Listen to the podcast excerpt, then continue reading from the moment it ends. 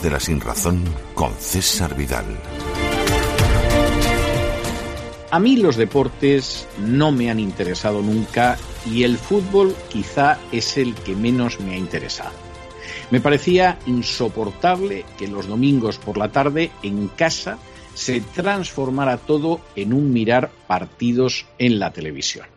Cuando además mi padre, seguramente con la mejor intención, decidió aficionarme, llevándome el domingo por la mañana al estadio del Rayo Vallecano, mi angustia creció de manera insoportable. Me aburría mortalmente el fútbol como nadie puede imaginarse y aprendí solo lo que duraban los dos tiempos y el descanso para calcular los minutos de tortura que me quedaban.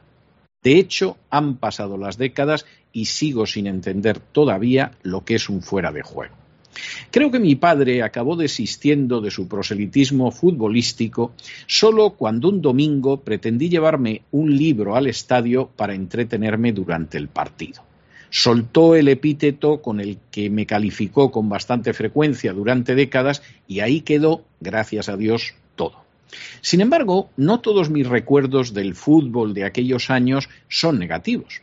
Por ejemplo, mi padre era un aficionado entusiasta del Real Madrid y profesaba una admiración incondicional a Gento.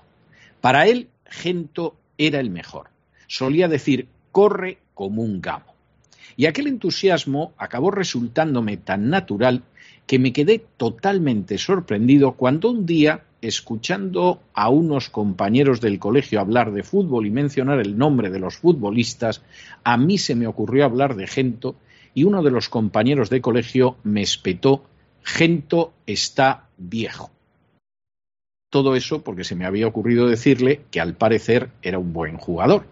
La verdad es que no supe qué responderle. A lo mejor era verdad que Gento estaba viejo, pero yo la verdad es que también lo vi correr.